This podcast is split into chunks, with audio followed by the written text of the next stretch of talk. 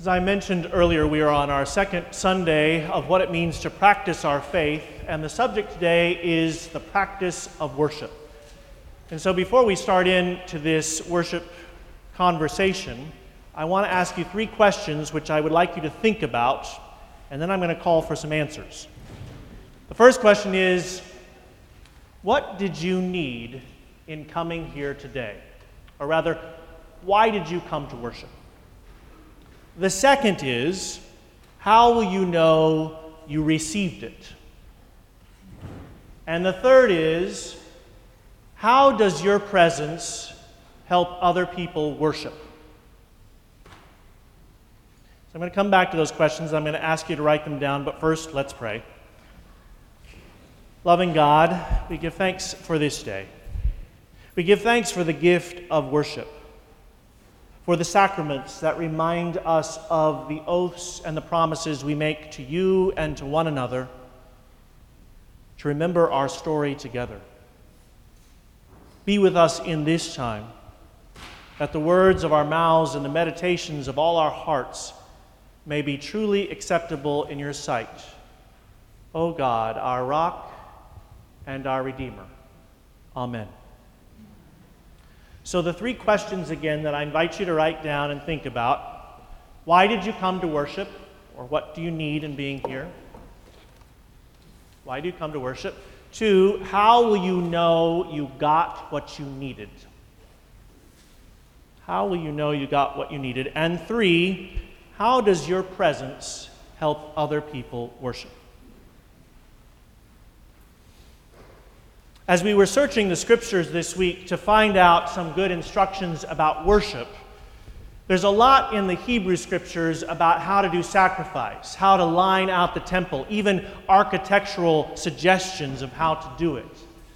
But in the New Testament, there's remarkably very little that tells us how we should worship. Some of the closest we get to is in this passage from Paul, or one of Paul's disciples, about the qualities we need to practice as Christians love and peace and forgiveness, to admonish one another in doing good things, in keeping to the faith. And then he throws in this line about singing psalms and spiritual songs, which we do every Sunday. Thank you. so, I actually went and turned to something that is post biblical to a great saint of the church, Justin Martyr, who lived in the second century, who wrote very beautifully and simply and very straightforwardly about the sacraments of baptism and communion. I'm not going to share everything he said there, although it is worth your while to look at. But as you know, the early Christians to whom Paul was writing weren't quite sure what they were doing. They weren't quite sure if they were getting it right. They were reinventing. And as I often say, we are still figuring it out here. We are still reinventing. But here's what Justin Martyr wrote. After ta- writing about baptism and communion, he said, And we afterwards continually remind each other of these things. And the wealthy among us help the needy. And we always keep together. And for all things wherewith we are supplied, we bless the Maker of all, through his Son, Jesus Christ, and through the Holy Ghost. And on the day called Sunday, all who live in the cities or in the country gather together in one place, and the memoirs of the apostles or the writings of the prophets are read as long as time permits. And then, when the reader has ceased, the president verbally instructs and exhorts to the imitation of these good things. Now, it's unclear whether I should think of myself as the president or Ben McGraw, who's our moderator, who's not here today, should be our president, but this is how they did it in the second century. Then we all rise together and pray, and as we before said, when our prayer is ended, bread and wine and water are brought, and the president, in like manner, offers prayers and thanksgivings according to his ability, and the people assent, saying, Amen. And there's a distribution to each, and a participation of that over which thanks has been given, And to those who are absent, a portion is sent by the deacons. You may know that a few weeks ago, when we had communion, Elisa organized a group from Hearts and Hands to take communion to folks who can never get here to church with us. And they who are well to do and willing give what each thinks fit, and what is collected is deposited with the president, who succors the orphans and widows and those who, through sickness or any other cause, are in want, and those who are in bonds and the strangers sojourning among us, and in a word, takes care of all who are in need. But Sunday is the day on which we all hold our common assembly because it's the first day on which God, having wrought a change in the darkness and matter, made the world. And Jesus Christ, our Savior, on the same day rose from the dead. For he was crucified on the day before that of Saturn, or Saturday, and the day after that of Saturn, which is the day of the sun, having appeared to his apostles and disciples. He taught them these things, which we have submitted to you for your consideration. This is how Christian worship started in the second century. And we have been practicing it all over the world in different forms and different ways ever since. Of course, sometimes we get stuck in rituals and we wonder why we do them. You may have heard of the famous story of the family who always cut off an end of the roast before they put it in the oven. Later they asked, Why do we do that? We don't know why we do that, except Grandma had a pan that the roast didn't fit in. And so we could never put the whole roast in the oven, but we continue to cut off the end just in honor of Grandma. It's important every once in a while to look at our traditions and our rituals and think if we're doing them well. Phyllis Tickle, who is one of the speakers in our series in the curriculum on practicing our faith, you've heard me say this, you heard our past our preacher a few weeks ago say this, that every 500 years the church needs to have a rummage sale to get rid of that which they no longer need. And the last one we had was in the 1500s with the Protestant Reformation. I wrote to you this week that I was struck a few years ago when I was in a class with some other newly graduated seminarians who were asking the question what is the point of worship? Why do we do this? These two guys were very involved in work which was making justice real in the world. One of them was regularly visiting political detainees who were on lockdown in the Queens neighborhood of New York City, visiting them regularly and being Christ's example to them in prison.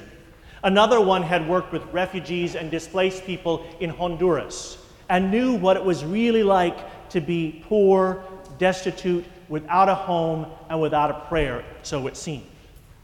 They wanted worship that kept them going in that work. But it was clear to me that most of the worship they went to was boring and didn't fit their needs. Or, a few years later, I was working with a bunch of 12 year olds, and I'd ask our kids to just listen to me a second here. And we were going to plan worship together for sixth graders, for the whole church school. So we sat down and we looked at the order of worship together, and I asked the kids about the different parts of what we do in worship and why we do it. And I said, How many of you like worship? And not a one of them raised their hand. Why don't you like worship? And kids, what do you think they said? Why don't you like worship? It's too long. It's too long. Boring. It's boring. That's right. I will say in our video for this course, he describes thinking of worship as a kid as butt numbingly dull. He says it in church, I say it in church. It was disappointing to hear the kids say this because at the time we had six clergy and two musicians devoting three hours a week planning together, plus the planning we did outside for two hour long worship services every Sunday. So the fact that our efforts were turning up boring and too long was disconcerting. So we worked with those kids to come up with a worship service that they would enjoy. Why did you come here today? What are you seeking? What do you need, and how do you know if you will get it? And how is your presence helping the people around you? Our speaker in the video about worship is a guy named Mike Slaughter who has a 12 step church. They follow the 12 steps of the recovery movement as a part of their spiritual disciplines in their whole church's life. And a few years ago, he was in a restaurant and had a problem with his heart, in which he fell down and realized that he needed to eat better and get in better shape.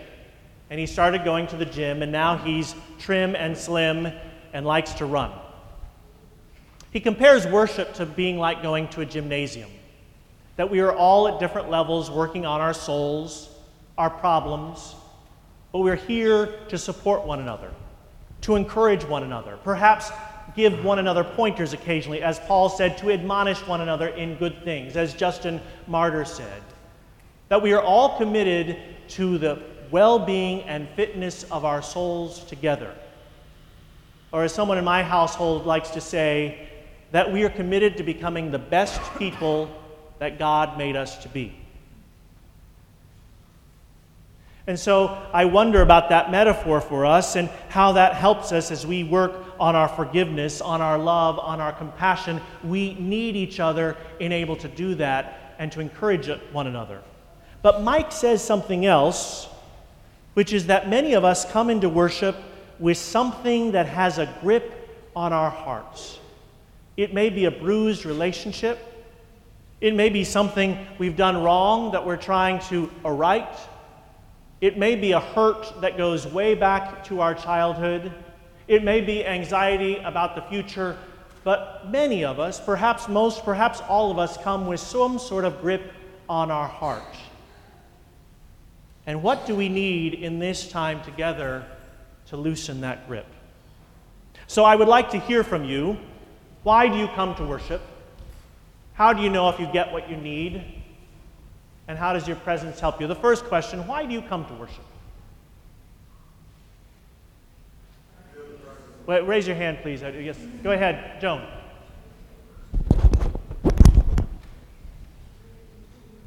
To get in tune with God. Jason. Same thing. Yes, Betty. Peace. Yes, John. To pray. Yes, Gwen to feel the power of the community. Ryan. What did he say? He forgets. to remember, perhaps, Makala. to be inspired. Yes. Tell me the name, please. Tell me the name again. Caroline. To remember why I'm going to seminary. We have a role to play here, all those of us who are not in seminary. Yes, Sophia. To remember people. Excellent. First time visitor. Yes, Barbara. To regain our serenity in a troubled world. Barbara says to love. Leanne. To be forgiven. Betty says the choir. Choir, yes. Uh, Mary.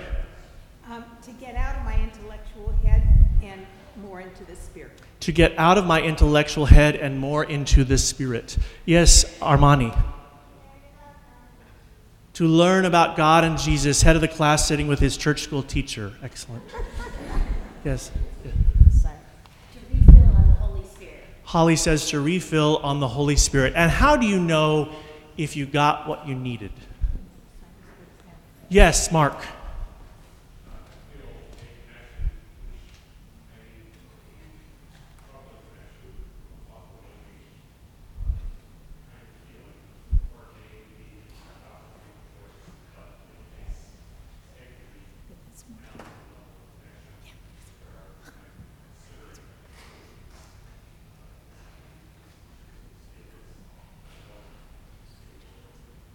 So, Mark says he comes for connection. Sometimes it's thought provoking or troubling, but it helps him work on what he's working on to get down to a deeper level and feel connected. Did I get that right? Others? Yes. Linda. Good. Linda says she needs to be motivated and she feels refreshed. Amen. Cy- uh, Merle.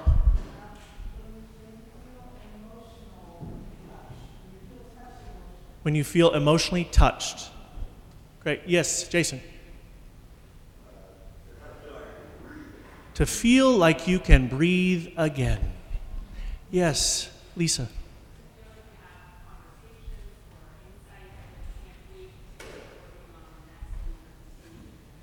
To feel like you have conversations and insights that you can't wait to continue on the next week. Deborah.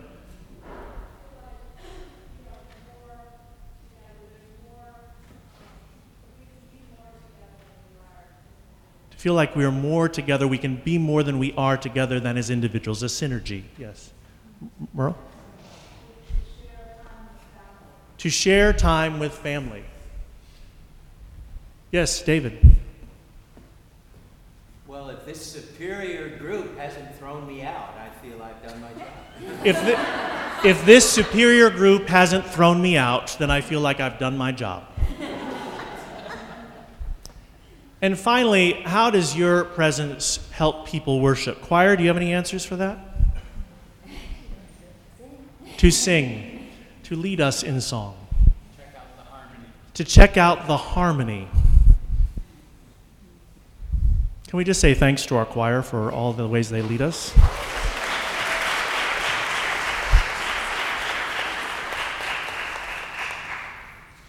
How does your presence help others worship? Yes, Stephanie. To show our youth love and acceptance where they are. Yes, Jennifer. We lift each other up.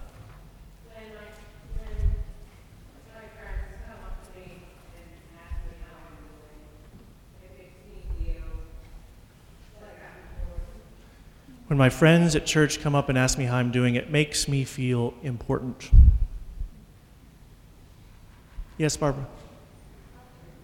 To comfort one another. Yes, Caroline?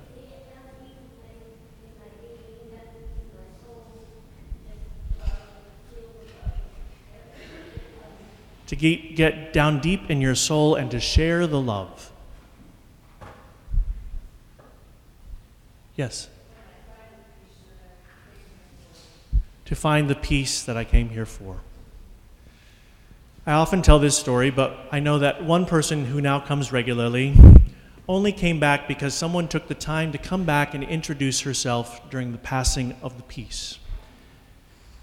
Never forget that when we come together in worship, we are here for each other, to remember how to practice, to remind each other of what it means to be in the Spirit of God in the body of Christ.